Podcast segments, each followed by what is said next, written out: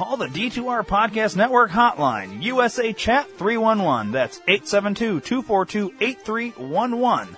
If you call and we're recording, we'll take your call live on the air. If you call and we're not recording, leave a voicemail with your name, the show you're calling for, and we'll play it live on the next show. The hotline is open 24 hours a day, 7 days a week, 365 days a year. Once again, the D2R Podcast Network hotline, USA Chat 311. That's 872-242-8311. Call today!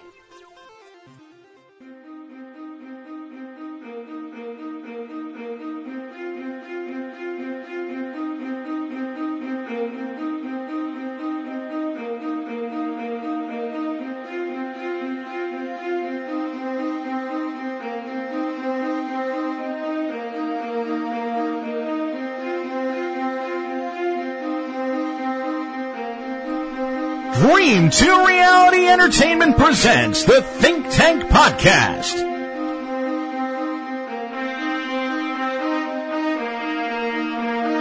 And now, coming to you pre-recorded, deep undercover in the world's deepest, darkest, most secure, Hadron Collider and nuclear bomb tested and approved doomsday bunker, here is Ryan the Area Man.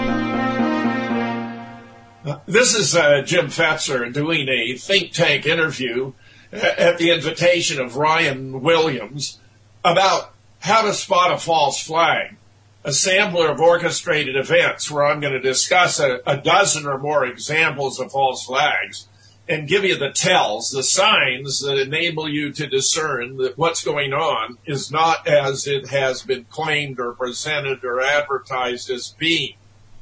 Among the most important distinctions with which we must begin, however, is the difference between truth and evidence, roughly the difference between correspondence, where, where a claim is said to be true when it corresponds to reality, where reality in turn could be described as the totality of the way things are, uh, or where an assertion that something is the case can be said to be true when it is the case and otherwise is false. But where we don't have privileged access to what is true and what is false, and therefore must depend upon evidence acquired by observation, measurement, experiment, other sources, which is not always guaranteed to be authentic because we find in many false flag cases that the perpetrators have fabricated evidence with the intent to mislead or conceal or distort the, the truth of the matter. So we use the coherence of the evidence, how it all hangs together as a measure of the support for truth and where we can uh, conclude that an hypothesis is true in the tentative infallible fashion of science, meaning that although it's the best supported among the alternatives and the evidence is settled down and we're entitled to accept it as true, it's nevertheless not guaranteed to be true, which is what makes it fallible and tentative insofar as the acquisition of new evidence or alternative hypothesis may lead us to have to reject hypotheses we previously accepted, accept hypotheses we previously rejected, and leave others in suspense. Now, we have a most interesting development vis-a-vis Parkland the alleged shooting where 17 are supposed to have been killed by one uh, Nikolas uh, Cruz, uh, insofar as Tony Mead has discovered that the uh, 20 most recent obituaries in Parkland, Florida, uh, reported by Ancestry.com, does not include the names of any of the 20. Now, remember, this was a Valentine's Day shooting which of course was February 14th. But while we have, you know, uh, uh, deaths from a, a wide range of cases as late as March 7th, there's only one, an Alice Levinson, on February 14th, and she was not among the decedents alleged to have died at Parkland. This is a very peculiar circumstance and raises the question, uh, are there other indications of fakery? Are there other anomalies that cohere with the absence of obituaries for the purported Parkland victims? Is there inconsistent testimony, fake images, contrived scenarios, political motives for staging the shooting? Are there violations of laws of physics, ballistics, or physiology? Were standard operation, operating procedures followed there or not? Roughly speaking, this gives us the opportunity to assess the question, what is the probability of the available evidence on the hypothesis that the shooting was real versus the probability of the available evidence on the hypothesis that it was fake?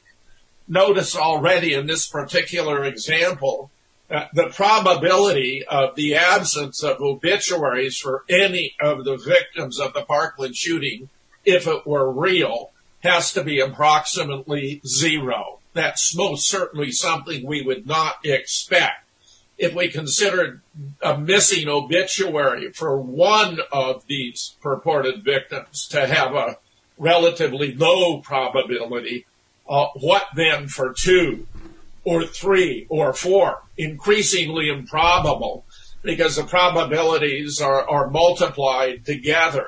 Just as uh, to have a head on one flip of a coin has a probability of one half, but on two flips of a coin consecutively only one quarter, three flips of a coin consecutively only one eighth, and so forth, where the improbability here would appear to approach zero on the hypothesis it's real, but if it was fake, assumes a non-zero probability since it appears to be something that they would they overlook from their checklist of how to conduct a fake or staged event. We'll look at much more evidence regarding Parkland and see how it all falls out.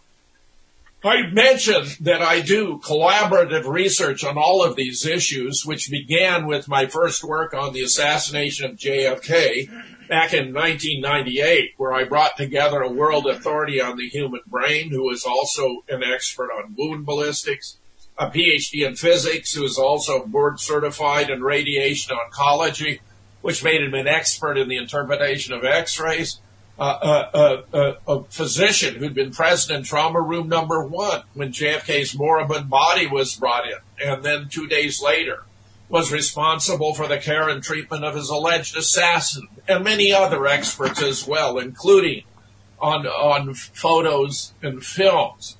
Well, I've continued the same with my uh, resurgent interest in false flag attacks, uh, beginning with Sandy Hook uh, but continuing to the Boston bombing, uh, Orlando and Dallas, uh, uh, uh Charlottesville, more recently now Las Vegas and Parkland, all of which will be among the examples we discuss here. But where I want you to be aware that if you want to know more, there's a there are a repository of research on each of these events uh, at moonrockbooks.com, where you can pursue them to your heart's content. Just to give one illustration, uh, the book on Sandy Hook, which is now in its second edition after the first was banned by Amazon.com, having gone up on the 22nd of October 2015, sold nearly 500 copies before it was banned on 19 November uh, uh, allegedly for violating the guidelines of Amazon.com, which frankly was simply absurd.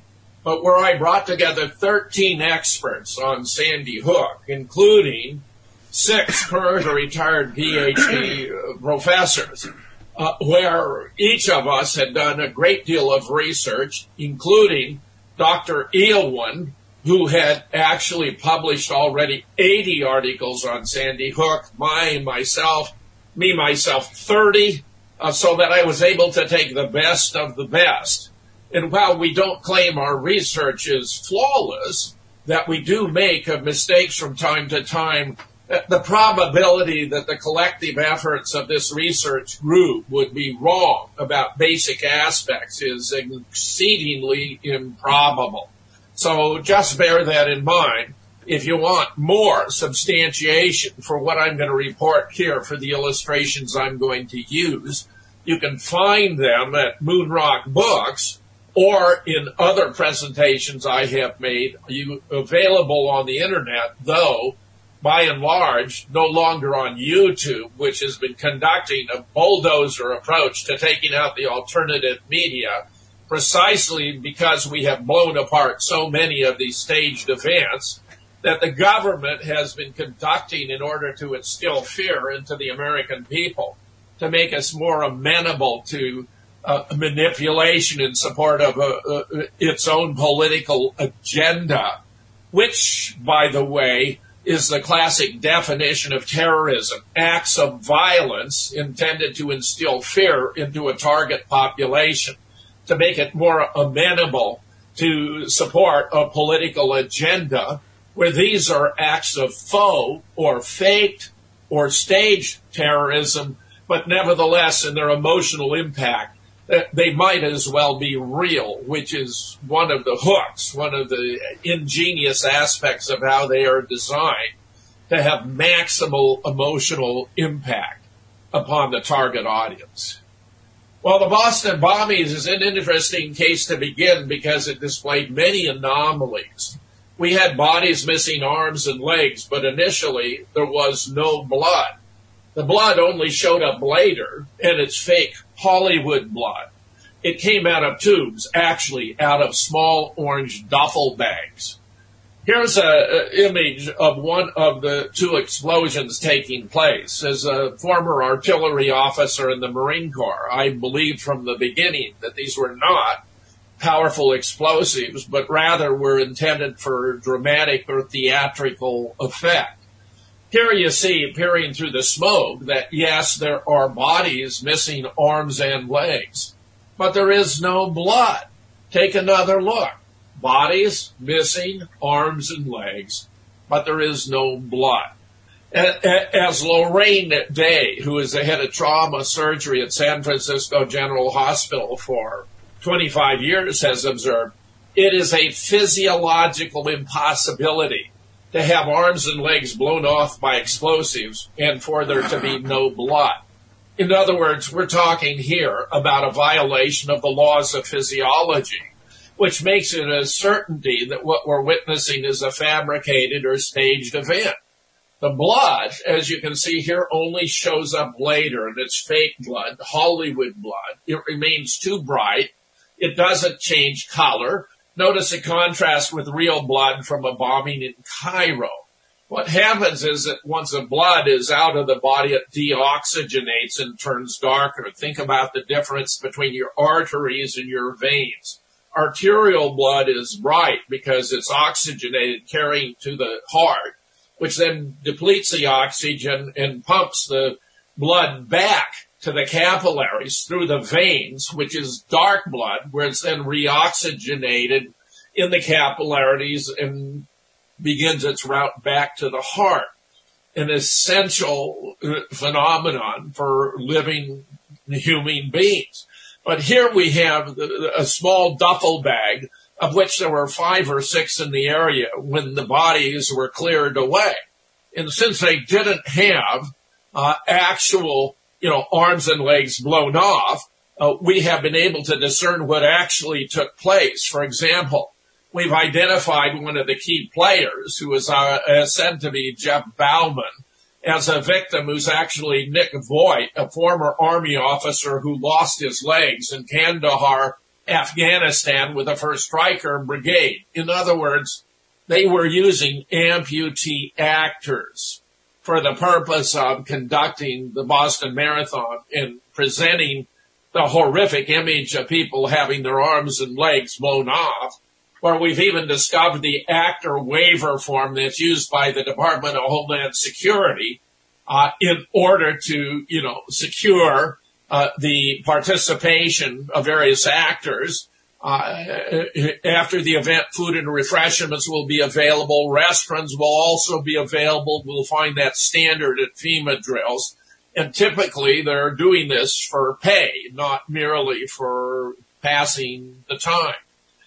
We have a, another anomaly in Nice that's rather fascinating, where Ole who's an expert on assassins and assassinations and covert events, has actually refined his skills to the point where he's even able to predict some of these events.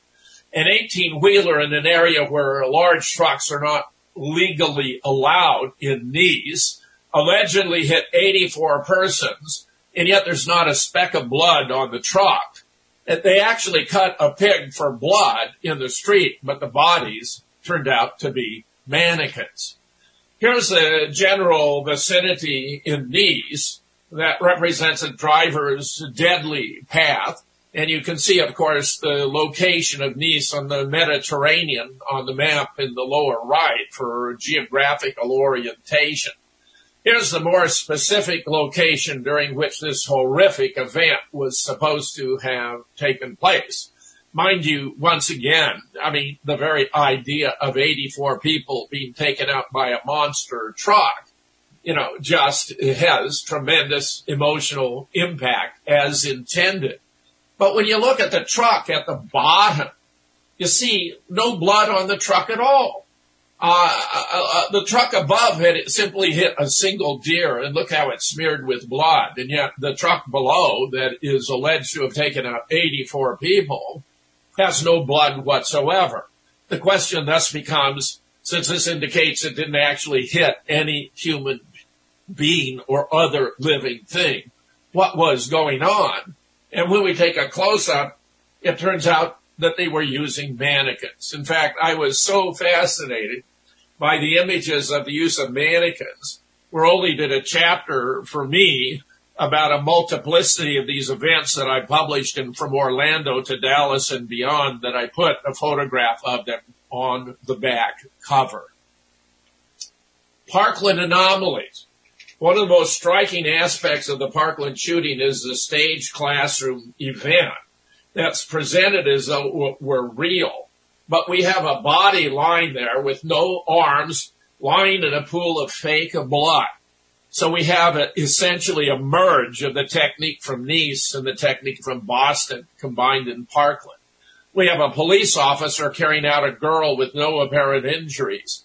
We have a girl with an iPod, another worried about her bottled water. In other words, they're doing things you wouldn't expect them to be doing if this were a real event because they'd be quasi traumatized. Here you see a couple of the key frames from the video, which I'm going to show you in its entirety, where you see the body lying there and the blood. Notice how much it looks like the Hollywood blood from the Boston bombing. It does not look real. Indeed, a policeman actually steps in the blood, walks away, but there's no pattern of blood left in his footprints. And you'll notice looking carefully, it has no arms, doesn't even appear to have a head. So we got a mannequin in a pool of fake blood.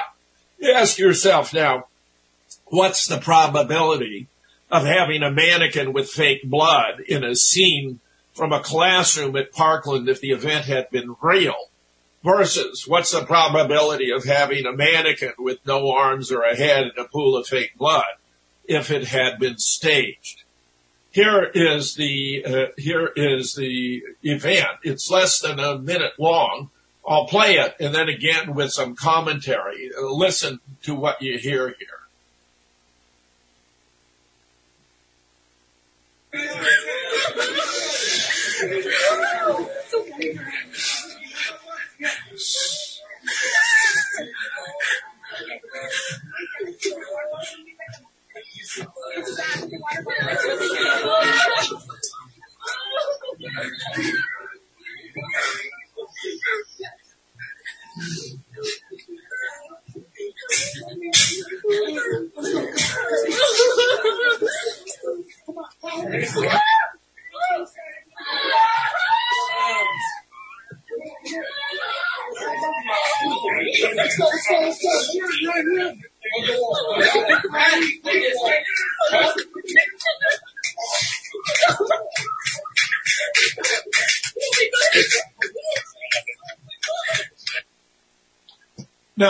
one of my research collaborators has observed that Parkland gave up its police force in 2004 and depends upon the, the sheriff for protection. So that, well, we see several persons here in police uniforms. They don't have the name Parkland and appear to be actors impersonating police officers. You notice too, in addition to the girl working on her iPad and the other talking about her, worried about her bottled water, we have a kid pulling his pots. We have a police officer carrying out the girl who doesn't appear to have any injuries. It's even been suggested that there's another mannequin in the back of the room.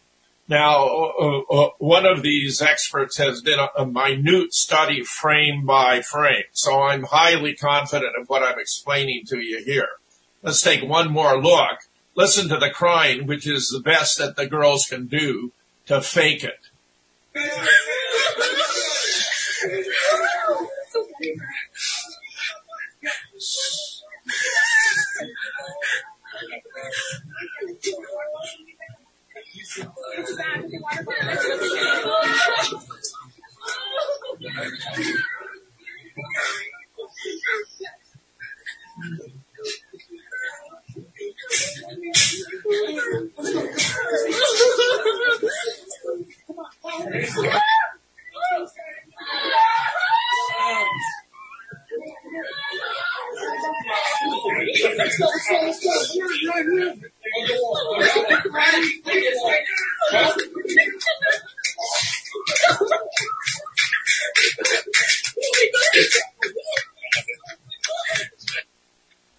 Now, perhaps the most interesting and telling interview that took place, and there have been many involving the fellow on the right, who of course is David Hogg, known worldwide as a spokesman for the anti-gun movement.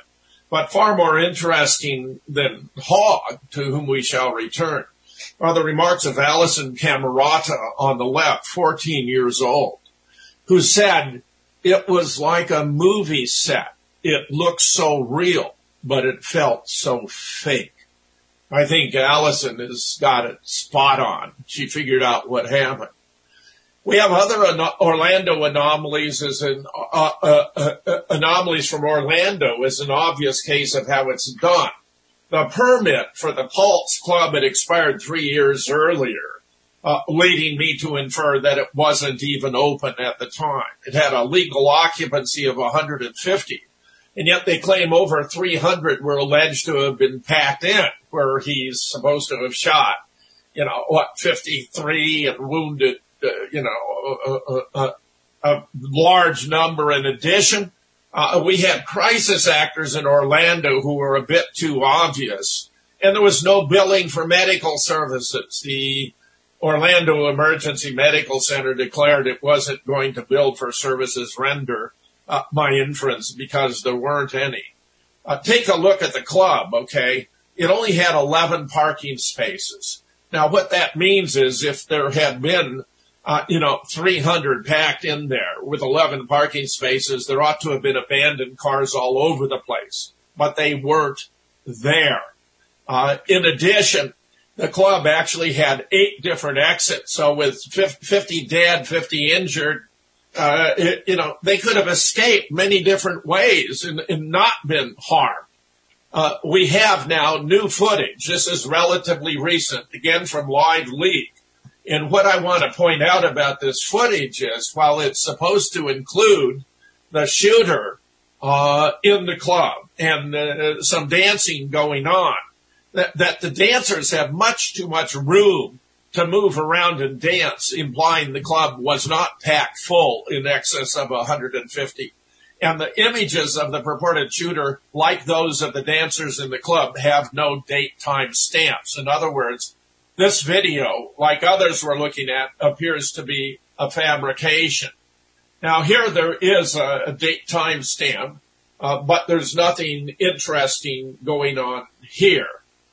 Here we have the dancers and you notice how roomy it is. You can find this video, by the way, online too, because I know, but you can see from the movement because of the pixelation, it's hard to see. Now this is some outside footage of no particular interest and it could have been taken almost anywhere at almost any time, though it does have a date time stamp attached to it. Uh, but it, it, appears to be filler to stretch out the amount or length of the recording. Uh, when you come to the shooter here, this is supposed to be the shooter. Where are the bodies? Where are the bodies? And there's no date time stamp there. Now these are police officers who are supposed to be in the club investigating. And while there is a date time stamp, again, where are the bodies? The fact is there appear to have been no bodies, which is precisely why the Orlando Emergency Medical Center declared that it wasn't going to bill for services rendered. I mean, when's the last time you heard of a hospital not billing for a band-aid? All right. So we have this uh, very odd video, but not completely unlike. Where are even the cars here? Where are even the cars? Where are even the cars? You can't have 300 people packed in there and have no cars. So I conclude this is just a nice piece of fabrication that's intended to, you know, mislead the unwary who haven't developed their critical skills to assess what's going on in cases of this kind we had uh, also an array of very poor crisis actors. I mean, these guys were jokes when it came to pretending to be, uh, you know, among those who had been at the club and escorting the wounded. Uh, people who are wounded shouldn't be carried around. Some were being tossed in the back of pickup trucks. That's not what you do with someone who's wounded. You're not a medical professional. You leave them in place. You may be aggravating their injuries, even causing their death this particular group here, when they got out of what they thought was the vision of the camera, they put down this guy they were carrying who danced a little jig because they thought they'd done so well. Notice, by the way, they're carrying the purported victim toward the Pulse Club, not away from it, which of course is odd in and of itself. We have the Orlando nightclub shooter's father turn out to be an FBI informant, brushed off his son's terror arguments, uh, terror comments an agent said the Orlando nightclub shooter's dad, revealed to be an FBI informant, told authorities who were investigating Omar Mateen before the attack that pro-terror comments the would, made, would-be gunman made to co-workers were just examples of him being stupid, an agent testified on Monday. Well, there's lots to be learned about crisis actors, but no one has done quite such a brilliant job as Harrison Hanks, who actually features real crisis actors from Orlando. So take a look at this. Runs a couple minutes. Are you an elite? Are your staged attacks not going as planned? Are your globalist agendas failing because you're using subpar crisis actors? Well, then look no further. Hi, I'm Harrison Hanks the ultimate crisis actor. Need a medical doctor? In 18 years as a medical examiner, I've never seen anything like it. Yeah. Yeah, it's over the top. 33 children died. You need a grieving husband? Did a right winger set off a bomb? Right, yeah, we're just milling about it. Then had a massive explosion. And I'm your man. Tired of melodramatic acting? There's light away from the darkness. I'm just trying to figure out if he's okay. I lost my 20 year old, but I had 20 years with my son. It's just tragedy. Horror and tragedy.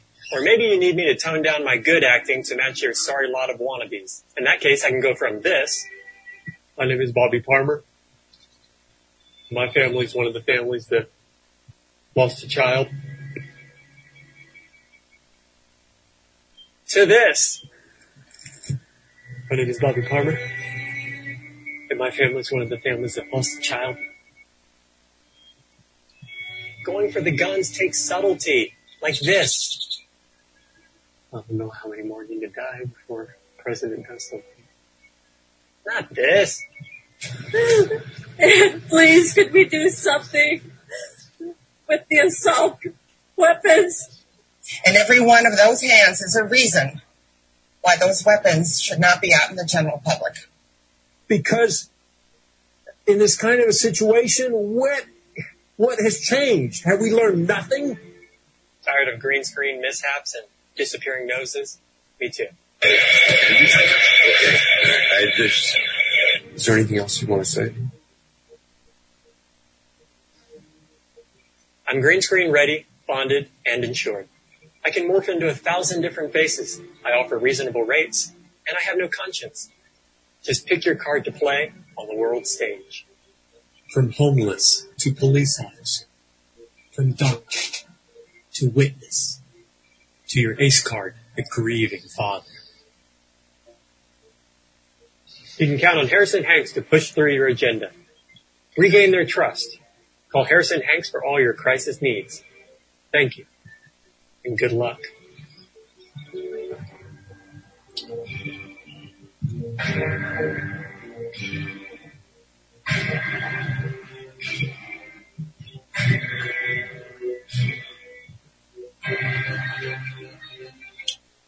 I think Harrison did a brilliant job there. And of course, we actually had footage of Gene Rosen from Sandy Hook. There is a brilliant video out there nailing David Wheeler, one of the, who played two roles at Sandy Hook. One as a grieving father, another as a SWAT team member, marching up and down Dickenson Drive carrying a, uh, uh, AR-15 upside down by the magazine.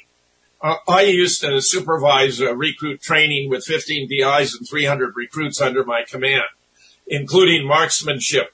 And I can assure you that the lowest ranking private would not commit a blunder of the kind committed by David Wheeler on that occasion, which of course is such a tell that the YouTube had to take it down. We also have 9-11 anomalies, for example, at the Pentagon. The absence of airplane debris anywhere near the Pentagon uh, rather strongly suggests that no plane had crashed there.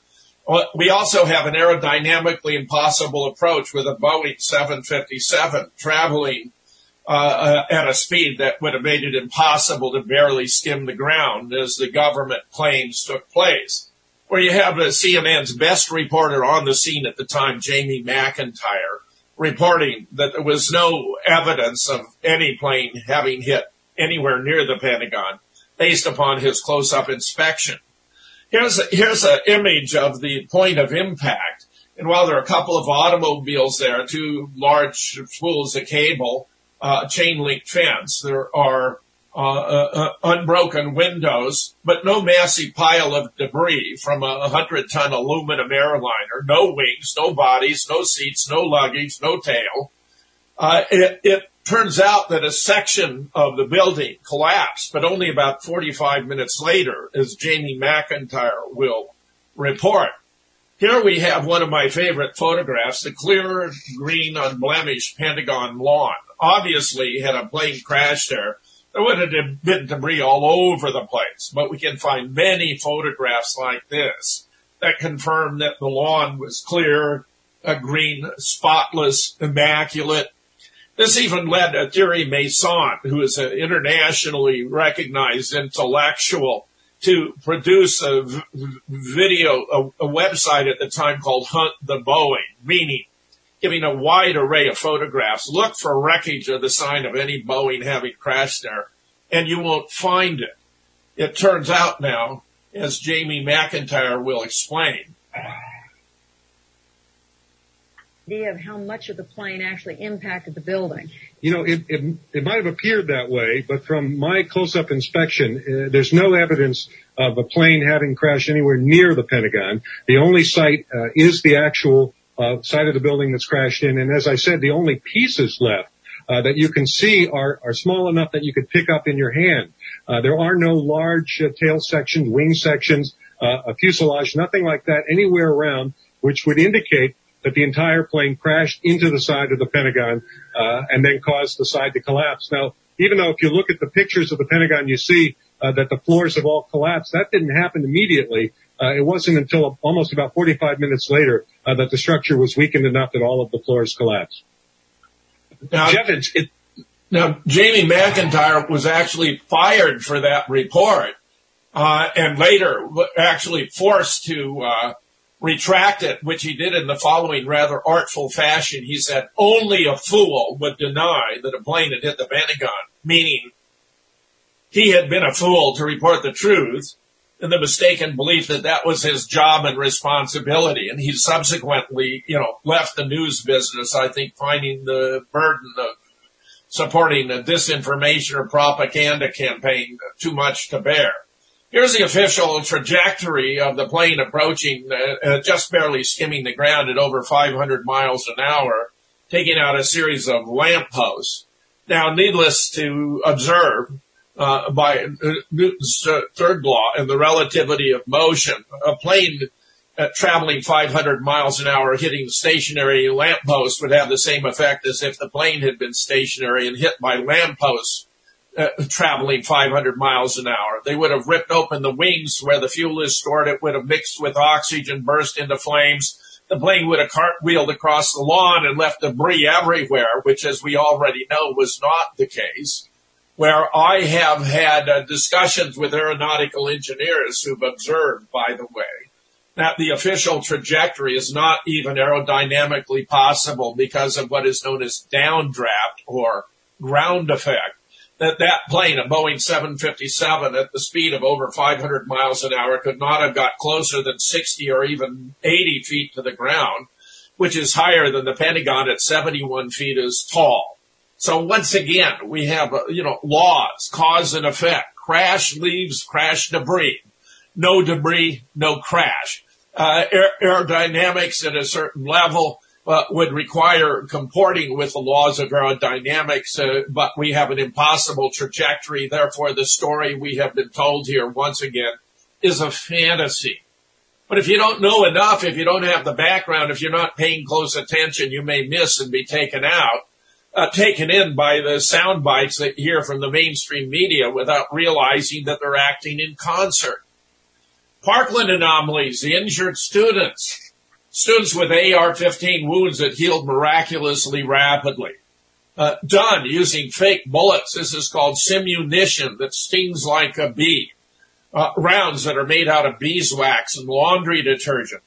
Allison, repeat her observation because we find confirmation here. It was like a movie set. It looked so real, but it felt so fake.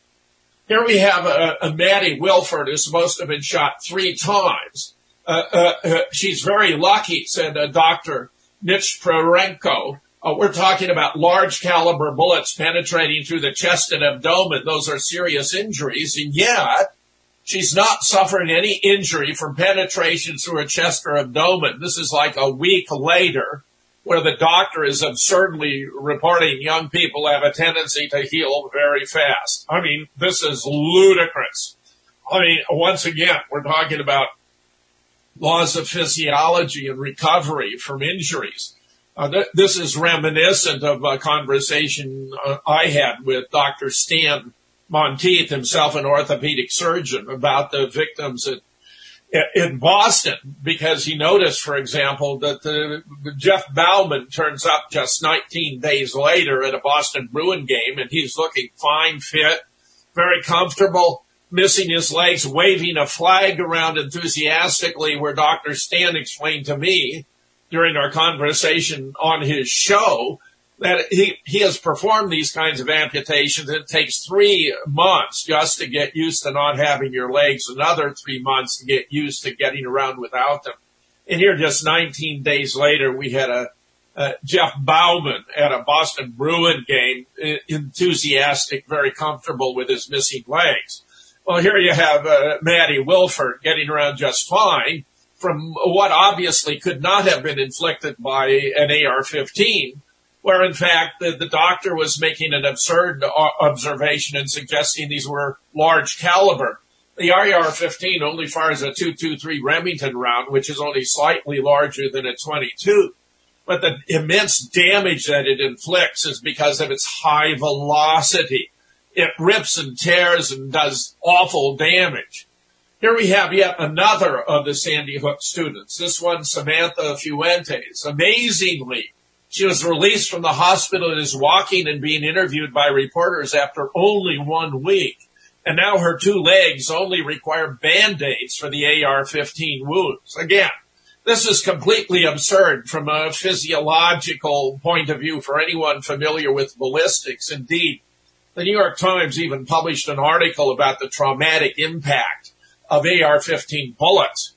Trauma surgeons tell us what it's really like to try to repair such devastating injuries. Bones are exploded. Soft tissues is absolutely destroyed, one said. Perhaps no one knows the devastating wounds inflicted by assault style rifles better than the trauma surgeons who struggle to repair them. The doctors say they are haunted by their experiences confronting injuries so dire they struggle to find words to describe them. Well, obviously, Maddie and Samantha weren't suffering traumatic injuries.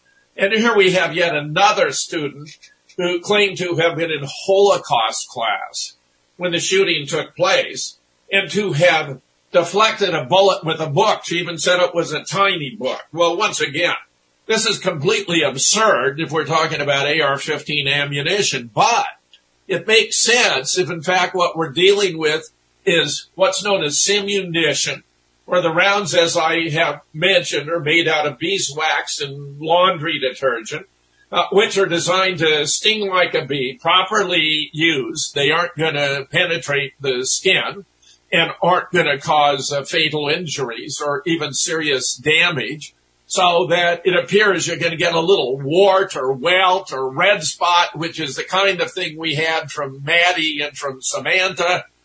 Not to mention our, our, our Holocaust class girl deflecting around with a tiny book. This appears to be what was going on. Uh, we even had a teacher by the name of Stacy Lippel who said she saw the shooter who was in full metal garb, helmet, face mask, bulletproof armor, using uh, a gun of a kind she ha- couldn't recognize. Now, I have multiple sources with a great deal of experience with armaments, especially among police officers, one of whom observed to me that it was probably a sim gun, which fires a simulated ammunition, and that's why she didn't recognize the gun. In other words, this all becomes consistent when we understand what's really going on as opposed to the vast uh, array uh, of falsified or fake or misleading evidence with which we're being presented. 9-11 anomalies. The South Tower crashed. Once again, we get back to the laws of physics, engineering, uh, but, and aerodynamics. For example, we have an aerodynamically impossible approach with a Boeing 767. The planes that Eh, allegedly crashed in Shanksville and Pentagon were supposed to be 757s in New York, North and South Tower, both 767s. We have violations of the laws of physics and of engineering at entry. No airplane debris beneath the facades of either of the towers. Once again, you can infer from the absence of effects that certain causes did not, were not present. Uh, just as you can tell from the absence of bona fide bullet wounds from an AR-15 that they weren't shot with an AR-15. Here you see one of many images of what's supposed to be Flight 175 approaching the South Tower. Now, it turns out pilots for 9-11 Truth, which is a, a society of professional and military pilots, uh, has performed uh, analyses and found that the trajectory the official approach of the 767 exceeded its stress specifications for that altitude uh, and speed, where they appear to have taken the cruising speed at 35,000 feet and simply assumed it could be attained at this lower level where the air is three times too dense. Uh, instead, it turns out that because of its density, the turbines can't suck the air through the engines and they begin functioning as brakes. John Lear has submitted an affidavit in relation to a 9-11 lawsuit explaining in meticulous detail how it would have been impossible for real planes to have performed the operations here against either of the towers. Uh, uh, we find, in addition, an impossible entry uh, sometimes a plane, therefore, has been referred to as a, a, a ghost plane, or the towers is made of butter, so we get a butter plane. We're seeing an entry where there's no damage, no collision effects. Now we know that when you have an interaction uh, between two materials, that the denser material prevails over the less dense, where steel is overwhelmingly more dense than aluminum why they make buildings out of steel rather than aluminum. Notice here, uh, Flight 175 officially was intersecting with eight different floors of the South Tower, each of which consisted of a steel truss connected at one end to the core columns, at the other to the external steel support columns, which were massive in and of themselves and filled with four to eight inches of concrete. The variance because the trusses had V-shaped grooves that were four inches deep.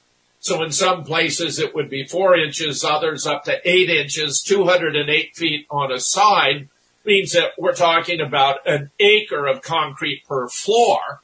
Uh, so the plane would have been intersecting with eight different floors of an acre of concrete on a steel truss, posing massive horizontal resistance, which would have led the, the plane to crumple external to the building, not pass effortlessly through.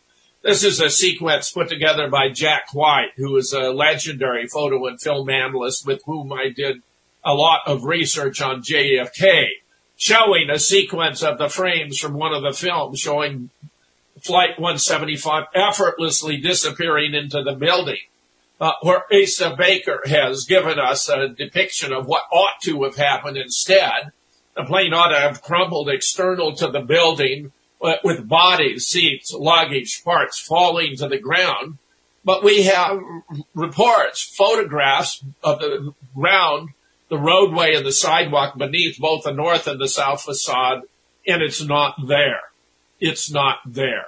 Once again, uh, what's the probability uh, of uh, uh, uh, planes having actually entered or hit the South Tower it would have been physically impossible for them to enter, if they would have crumbled external to the buildings and body seats, luggage, wings, tail fallen to the ground, when there are no body seats, luggage falling to the ground and no indications of any collision effects, we are witnessing once again a fantasy scenario propagated by the United States government because it was complicit in the event where Jack White discovered they had even planted an engine at the intersection of Church and Murray, which turns out to be an antiquated 767 engine, not then in use in planes that purportedly hit the building and where he discovered from Fox News footage that there was a white van in the vicinity and four or five guys wearing FBI vests unload a heavy object and it would appear uh, uh, place it on the sidewalk, which is completely undamaged, underneath a steel scaffolding with a canopy. Uh, mind you, if this engine had actually come at a high trajectory from having hit the South Tower, it would have done colossal damage to the to the sidewalk and would have had you know ripped through the steel scaffolding but that didn't happen. Notice they even left behind a dolly that they appear to have used in making the transit. How was it done? Well, there have been three theories about how it was done. Uh, where the, the uh, one that it was uh, computer CGI computer generated images advanced by Rosalie Grable, also known as the Web Fairy. Denise Baker suggests it was done by video compositing by adding the images of the planes and the 17 second delay between the initial image and the broadcast, uh, both of which would be possible apart from the fact that we had hundreds of witnesses reporting seeing the plane in real time, which would not have occurred had it been done by CGI or video compositing so that by an argument of, by elimination, since with CGI or video compositing, there would have been no image available in real time. It was not done using CGI or video compositing. Where it appears to have been done using a sophisticated airborne holographic projector. Notice the image here. This is from a, an Australian military manual. One plane projecting the image of another plane. Uh, Richard Hall of the UK has done brilliant work here with his Flight 175 3D radar study, where he went through a rather elaborate process to discover that there was actual radar data for a plane that was 1200 feet to the right of the images we see in the videos, which he had reconstructed. Which makes sense because a radar would pick up a real plane, uh, but not images being projected thereby. where the objection that the the, the then known holographic methods wouldn't allow for projecting onto uh, empty space have now been overcome by the revelation of a new form of technology uh, developed no doubt decades ago because we're always in a lag time in relation to the most sophisticated abilities of our military where you can project on the microscopic particles in the air that serve as a screen for the temporary projection of images, which therefore appears to be exactly how it was done and can explain the impossible speed the projecting plane had to fly faster than a 767 could fly to maintain the integrity of the holographic image, the absence of collision effects because it was only the image of a plane that was entering the building, not a real plane, and why, of course, there was no debris or leftover and they had to plant the engine. JFK anomalies. Witnesses, eyewitnesses to a blowout of JFK's brains out the back of his head were discounted by x-rays that were produced by the government that purported not to show it. So we had uh, x-rays that turned out to have been patched to conceal the blowout. This is truly fascinating. You have witness after witness reporting observing the blowout of brains at Dealey Plaza or a major defect at the back of the head about where your, you know, your fist would be if you doubled it up and put it at the back of your head with your right arm. That's where that blowout was located. Beverly Oliver, uh, Oliver, Phil and Marilyn Willis and Hoffman were all witnesses in Dealey Plaza who observed it taking place. Marilyn, uh, Beverly opposite the grassy knoll, Phil and Marilyn uh uh, uh, uh, on the other side, Ed Hoffman on the bridge. Then we had doctor after doctor at Parkland, Robert McClelland, Paul Peters, Kenneth Salyer, Dr. Carrico, Richard Dulaney, Charles Crenshaw, Ronald Jones, Nurse Aubrey Bell, all confirmed it. Theron Ward, the Justice of the Peace, who was required to conduct an inquest but denied because the Secret Service stole the body to get it under military control. Aubrey Rike, the ambulance driver who helped to load the body, actually felt the defect when he was uh, helping to raise the body from trauma room number one into the bronze ceremonial casket. Frank O'Neill, an FBI agent, who together with his colleague, uh, Sudberg, uh, uh, were present at the autopsy. Gerald Custer, Paul O'Connor, Floyd Greeby, medical techs were at Bethesda who confirmed the blowout at the back of the head. What was discounted on the basis of the fact that the lateral cranial x-ray, that is to say the x-ray of the skull taken from the right side, you see here on the left, didn't show it. But David W. Mantik, MD, PhD, uh, who, who, used a technique from physics uh, to uh, uh, the X-ray, which he himself suspected showed two slight contrasts between two great contrasts between dark and white to have been real and discovered there was an area identified here as area P that had been patched with a material that was much too dense to be human bone. So that Mantik did this brilliant work already in late 1992 and, and where when you, I would eventually in my studies of the Zapruder film discover that you can actually see the blowout in later frames, in particular here at frame 374. That peak part, by the way, is a, a, a, section of the skull that was blown out when he was hit in the right temple by a frangible or exploding bullet that set up shockwaves that blew his brain out the back of his head, as so many witnesses reported. That's the bluish gray area. Remember how they refer to brains as gray matter? And look how cl- closely it corresponds to area P and Mantik's research on the x-rays. Although there's ha- hair that extends down slightly over the defect but obviously it's a very close approximation. And here you can see how they blacked out the back of his head here in the lower left after the blowout. Above they blacked it out just so it would look consistent. But look at the right. What this means is the Zapruder film itself isn't even internally consistent. There are many, many other anomalies here with the Zapruder film, which they had to edit massively because it would have given too much evidence of the fact that, uh, you know, the actual causes of death and complicity of the Secret Service in setting it up. So they had to edit it out. Other JFK anomalies, uh, what we were told versus how it was done. Officially, there were three shots scoring two hits. Back of the neck, back of the head. Actually, there were at least four hits, the back, the throat, and two to the head. There were six or more shooters who fired eight to ten shots at a minimum. Here you see the very familiar diagram of this uh, alleged shooter in the sixth floor firing three shots with a Mannlicher Carcano, which, by the way, is among the worst weapons ever devised by the hand of man. It was an obscure World War II carbine manufactured by the Italians known as the humanitarian rifle for never actually harming anyone on purpose.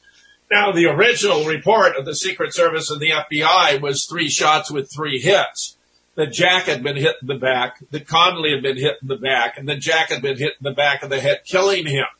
But it turned out that one shot later was discovered to have missed and injured a distant bystander.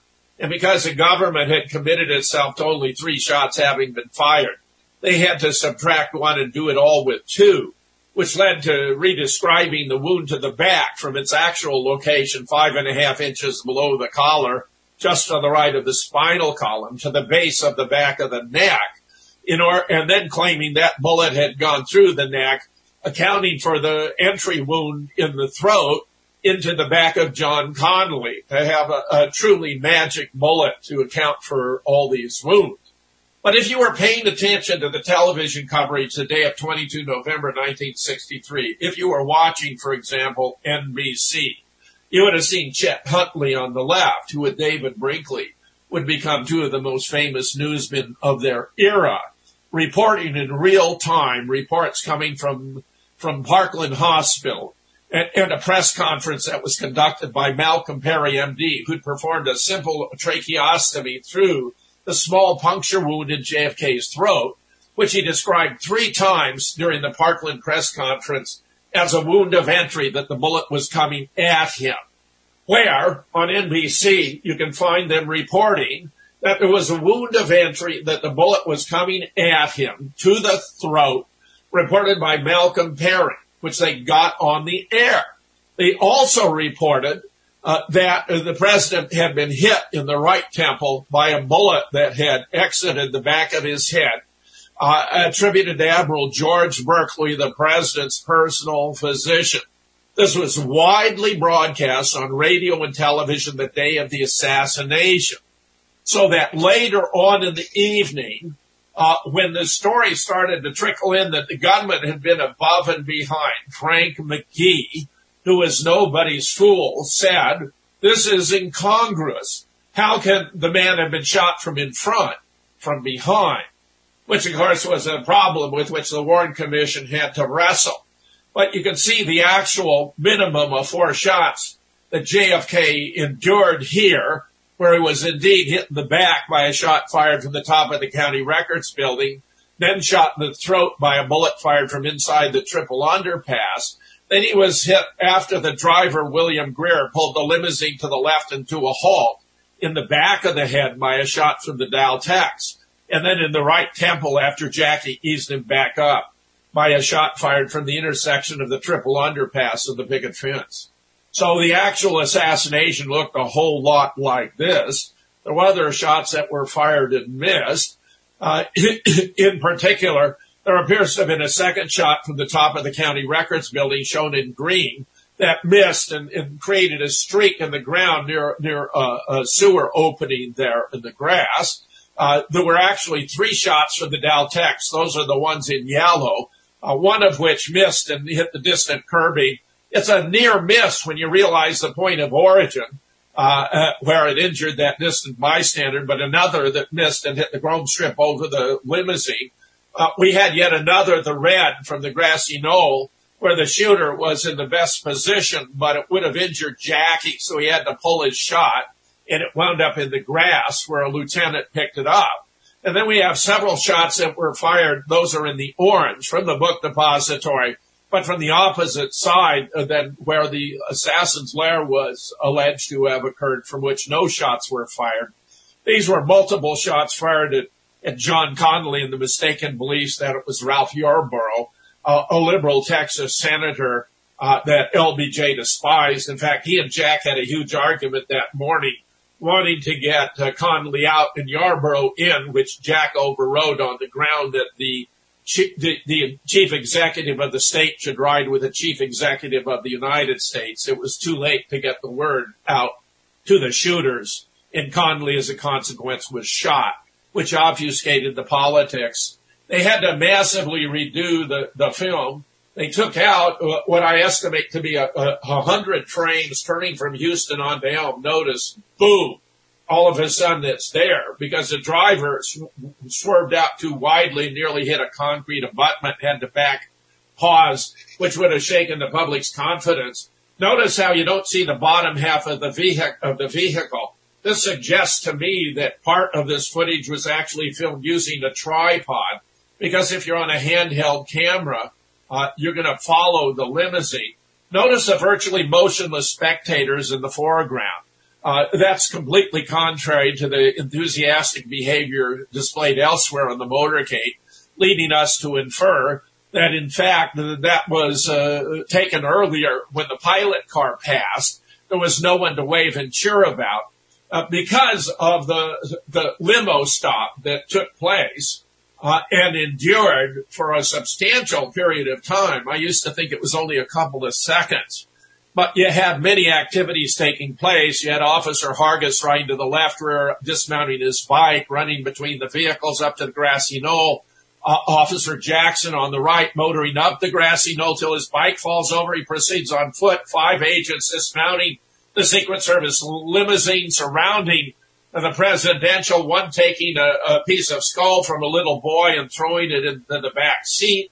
Uh, meanwhile, you had Clint Hill rushing forward to push Jackie back into the vehicle and lie down where he was the first to observe what was reported even in the Kennedy detail, a book about the Secret Service in Dallas, a gaping fist-sized hole at the back of his head, which he knew to be mortal. So he turned and gave his colleagues a thumbs down. All of that had to be excised uh, in order to give a sanitized version of the film uh, that would be more consistent with the official account. Even though it has oddities about it, they're nothing as extraordinary as would have been the case for the original. More Sandy Hook anomalies. The forensic analysis was a failure. There are no fingerprints on the 22 rifle that's supposed to have been used by Adam Lanza to shoot his mother. They couldn't match any of the 150 slugs in the classroom to any specific AR-15 weapon. The only birth death certificate we have has turned out to be a fabrication. Frankly, these are all massive uh, indictments of what took place at Sandy Hook as a fabrication. We have the report of the state's attorney for Danbury, uh, uh, Stephen Sedensky, uh, reporting uh, that the official, giving us an official account. It took them a year to compose, but it's easy to demonstrate the official report authored by him does not establish a causal nexus between the shooter, his victims, and the weapons he's alleged to have used. It suffers from the shortcoming of concluding there were no fingerprints on the 22 caliber rifle allegedly to shoot his mother. Even more surprisingly that the large number of shots fired from the five five six caliber Bushmaster close to 150. None of the bullet fragments could be matched to the weapon. Under these circumstances, it would have been impossible for the alleged shooter, Adam Lanza, to have been convicted in a properly conducted court of law for his alleged offense because no causal nexus was established between the purported shooter, his weapons, and the 20 children and seven adults he's supposed to have killed, which one might have naively supposed to have been the point of the investigation. But if that was its goal, its objective was not achieved. If there's ever been such an abysmal failure in the annals of forensic investigation, I would love to hear about it. This is absurd. We had all kinds of extraordinary events going on. People say, well, extraordinary claims re- require extraordinary evidence. Well, the final report from the Connecticut authorities does include the names, the ages, or the sex of the alleged victims. That's extraordinary. The clerk of Newtown entered into secret negotiation with the state legislature to avoid releasing their death certificates. That is extraordinary. Uh, Connecticut State's Attorney Stephen Sedensky opposed the release of the 911 calls and had to be denied withholding them by the court. That is extraordinary. A special panel of the state legislature recommended that state employees who released information about Sandy, Sandy Hook be subjected to an E felony. That is extraordinary. Those who were involved in the demolition of the school building itself were required to sign lifetime gag orders about anything they saw or did not see, which I submit would have included no blood on the floor, no pockmarks in the walls. This is all extraordinary. Uh, what good reason could there possibly to be to withhold the names, ages, and sex of the deceased from the final report? The claim was made it was to spare the feelings of the parents, but think about it. Their parents already knew they were dead, or so we were led to believe. Here's the only death certificate we have in our possession. It was given by Lenny Pozner, who purports to be the father of Noah, uh, the most uh, notorious of all the Sandy Hook children because he not only died in Newtown on 14 December 2012, but again in Pakistan on 16 December 2014.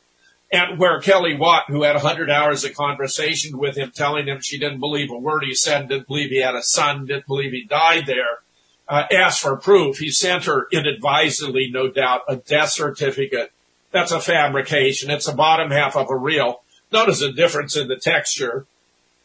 It's very blatant. The top half of a fake, which doesn't include a file number, has a wrong estimated time of death at 11 a.m.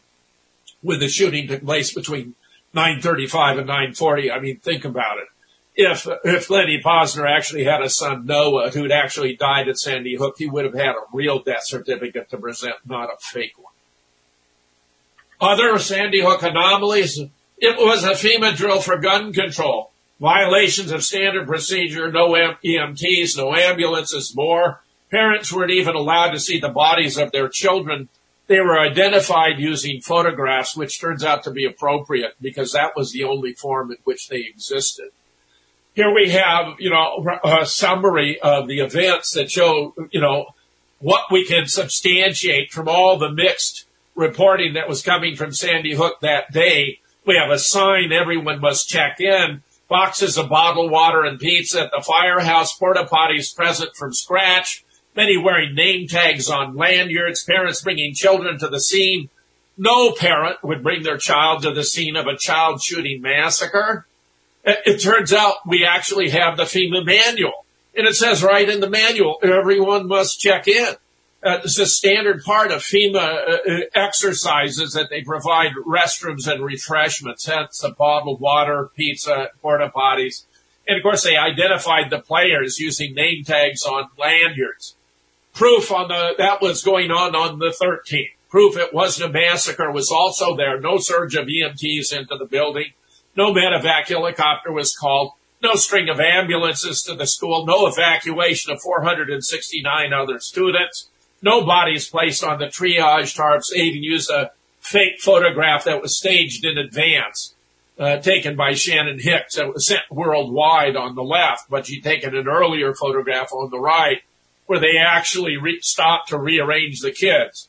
Here's a part from the FEMA manual where everyone uh, must sign in with a controller upon arrival. It has the right start and stop dates. We have nailed this Here's that very photograph I was talking about.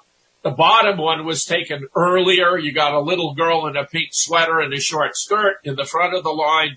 Uh, but she was replaced by a little boy in a dark sweater and blue jeans, as you can see at the top.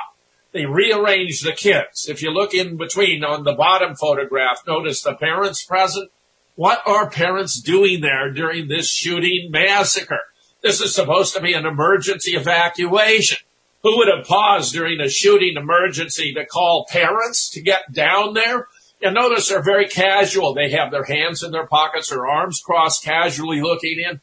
Look in between boy number one and boy number two in the bottom photograph. You see a couple of parents just casually looking on, which has led me to characterize this photograph as lounging at the massacre. All totally fraudulent. Kelly Watt, the same Kelly Watt to whom Lenny Pozner sent a fabricated death certificate, uh, observed that there appeared to be a striking resemblance between the young Noah at the top left and Michael Vabner, who is purported to be his older stepbrother.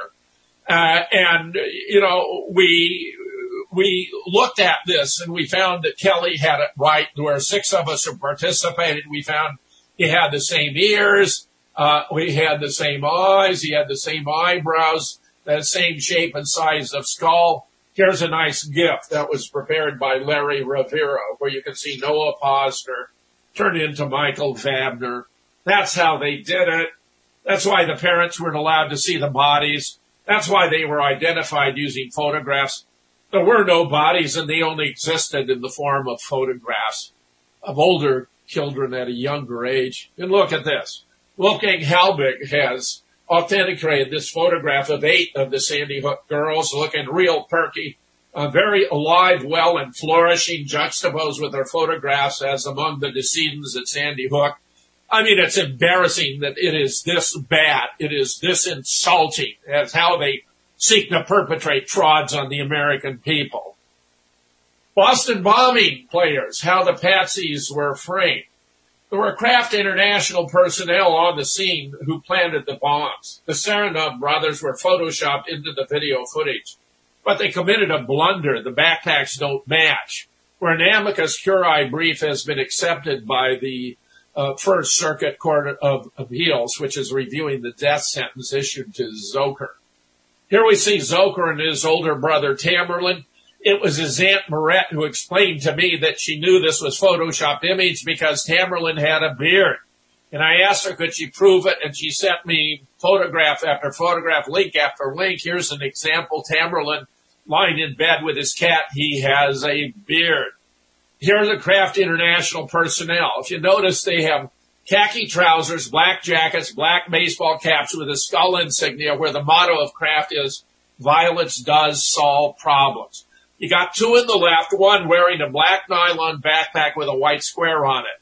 Well, guess what? Here you see him rushing away from the location where he'd arrived with a colleague now no longer wearing the back, black nylon backpack with a white square. Here's it where they Photoshop in uh, Dzhokhar in the foreground and Tamerlan. Dzhokhar, notice, is wearing a silver backpack.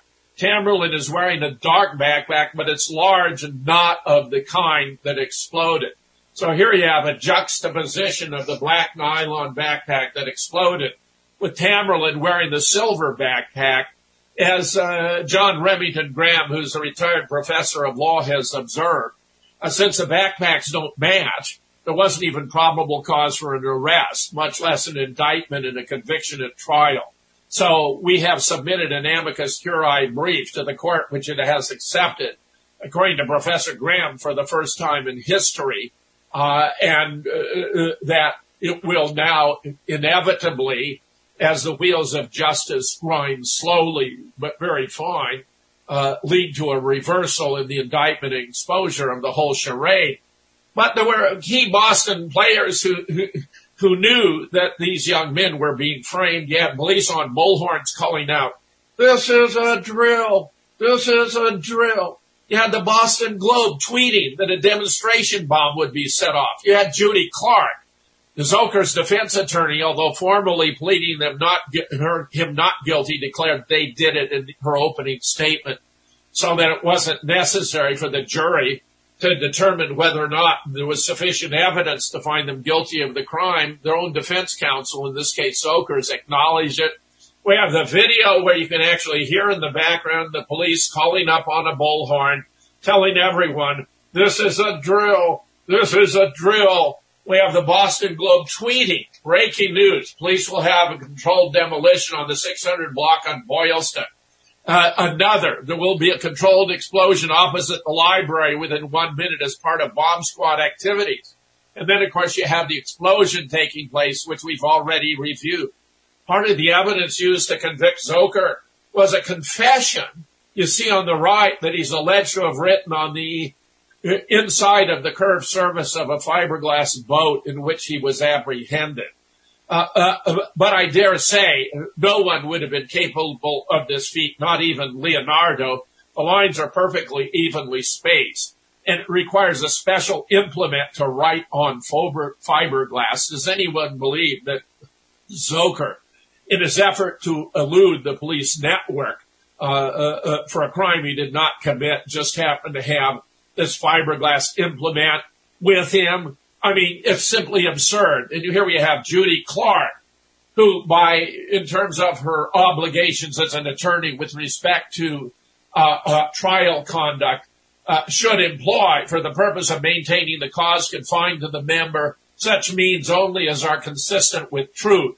But she said they did it, which was a falsehood, not consistent with truth and easily proven. Shall not seek to mislead the judge, judicial officer, or jury by an artifice or false statement of fact or law.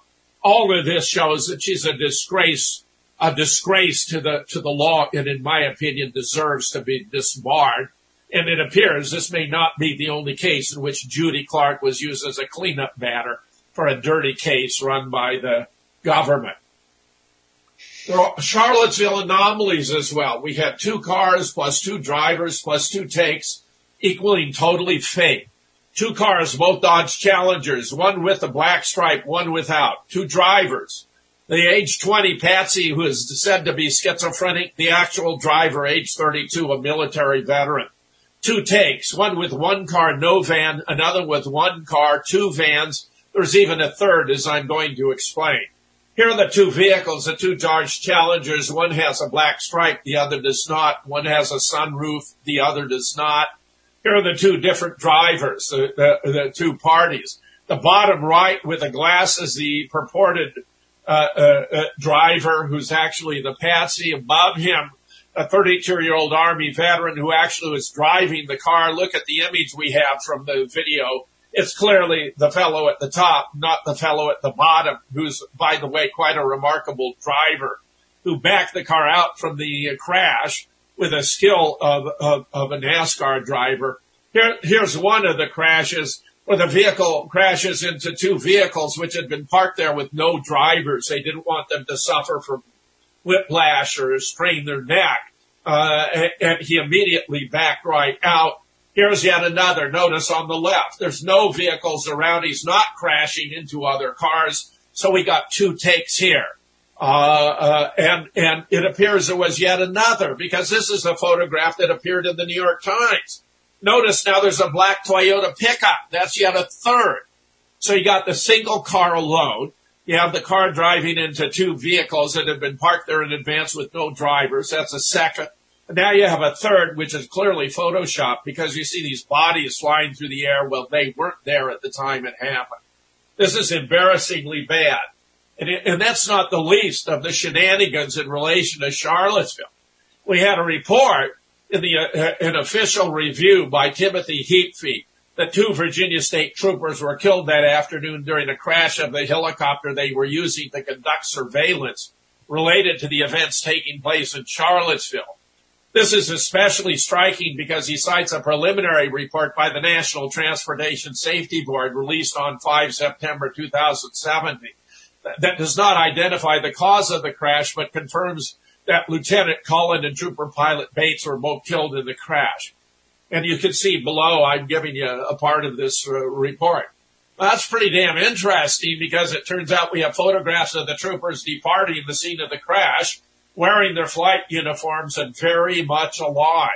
That the NTSB should be participating in this event does not surprise me since they covered up the causes of the death of Senator Paul Wellstone, his wife, daughter, and three aides and their two pilots on 25 October 2002, as John Costella, PhD, and I explained in the NTSB failed Wellstone, published by Michael Ruppert in his From the Wilderness.com newsletter.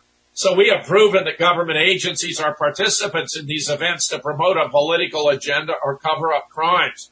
Notice the photographs of the two troopers in the lower left.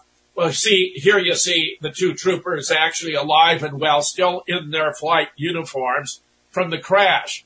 And here we have video where you can actually watch yourself as the troopers walk away from the Just crash do a site. quick video here um, because I've been looking into this whole false flag Charlottesville, Virginia thing with the car ramming into the people at the uh, Antifa rally. Now they're blaming it on white nationalists. See, they're trying to cause the divide now because their Russia and Korea narratives aren't working. But yet, here's the weird thing. And they reported that, that Jay Cullen, Lieutenant Jay Cullen, and this uh, trooper pilot Berke Bates killed in that helicopter crash. Okay. There it is right there on Twitter. Here it is in the Times. Okay? They were killed. But who are these two people in the picture? Why are they wearing flight suits and why does this guy have a helmet? Who are they? Are they these guys? And they don't look like them. There is a resemblance though, both bald, one maybe chubbier than the other one. Here's a video from AP. There they are again. Kind of have a, a somewhat resemblance to these guys. This one kind of looks like this one, this one being this one like the chubbier one, but not exactly. Remember, this is a psyop. Okay, no one was, I don't think anybody was killed, personally. Well, while he may be skeptical about the uh, about uh, whether they're the same person, I personally am not. They are the same person.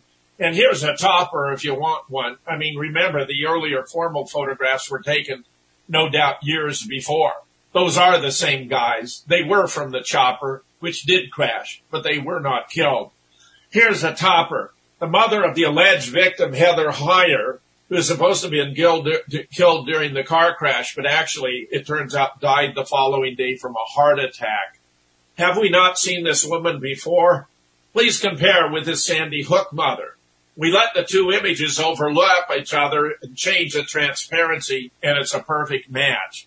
So it seems that Susan Bro, the mother of Heather Heyer, and Donna Soto, the mother of a teacher at Sandy Hook, is indeed one and the same crisis actor. I, I want to take this uh, opportunity for a, a, break here and and and and pause in the recording uh, where I shall return for part two of how to spot a false flag. uh, Uh, on my next take.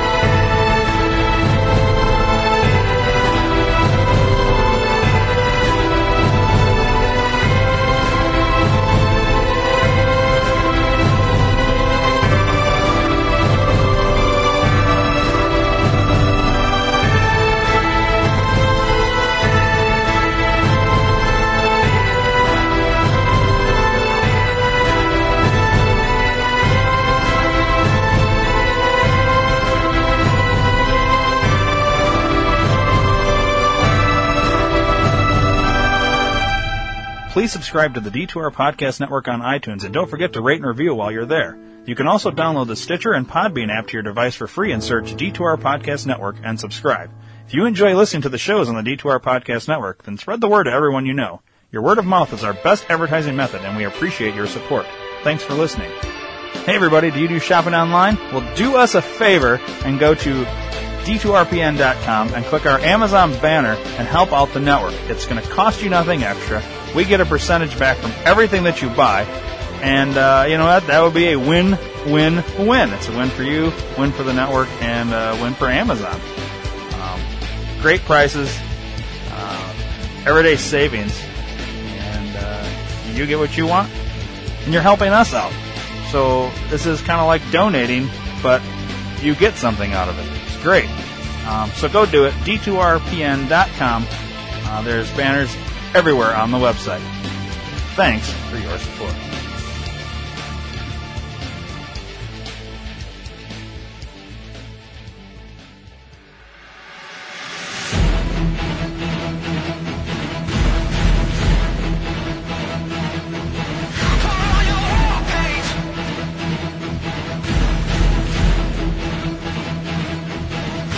Hey, fellas.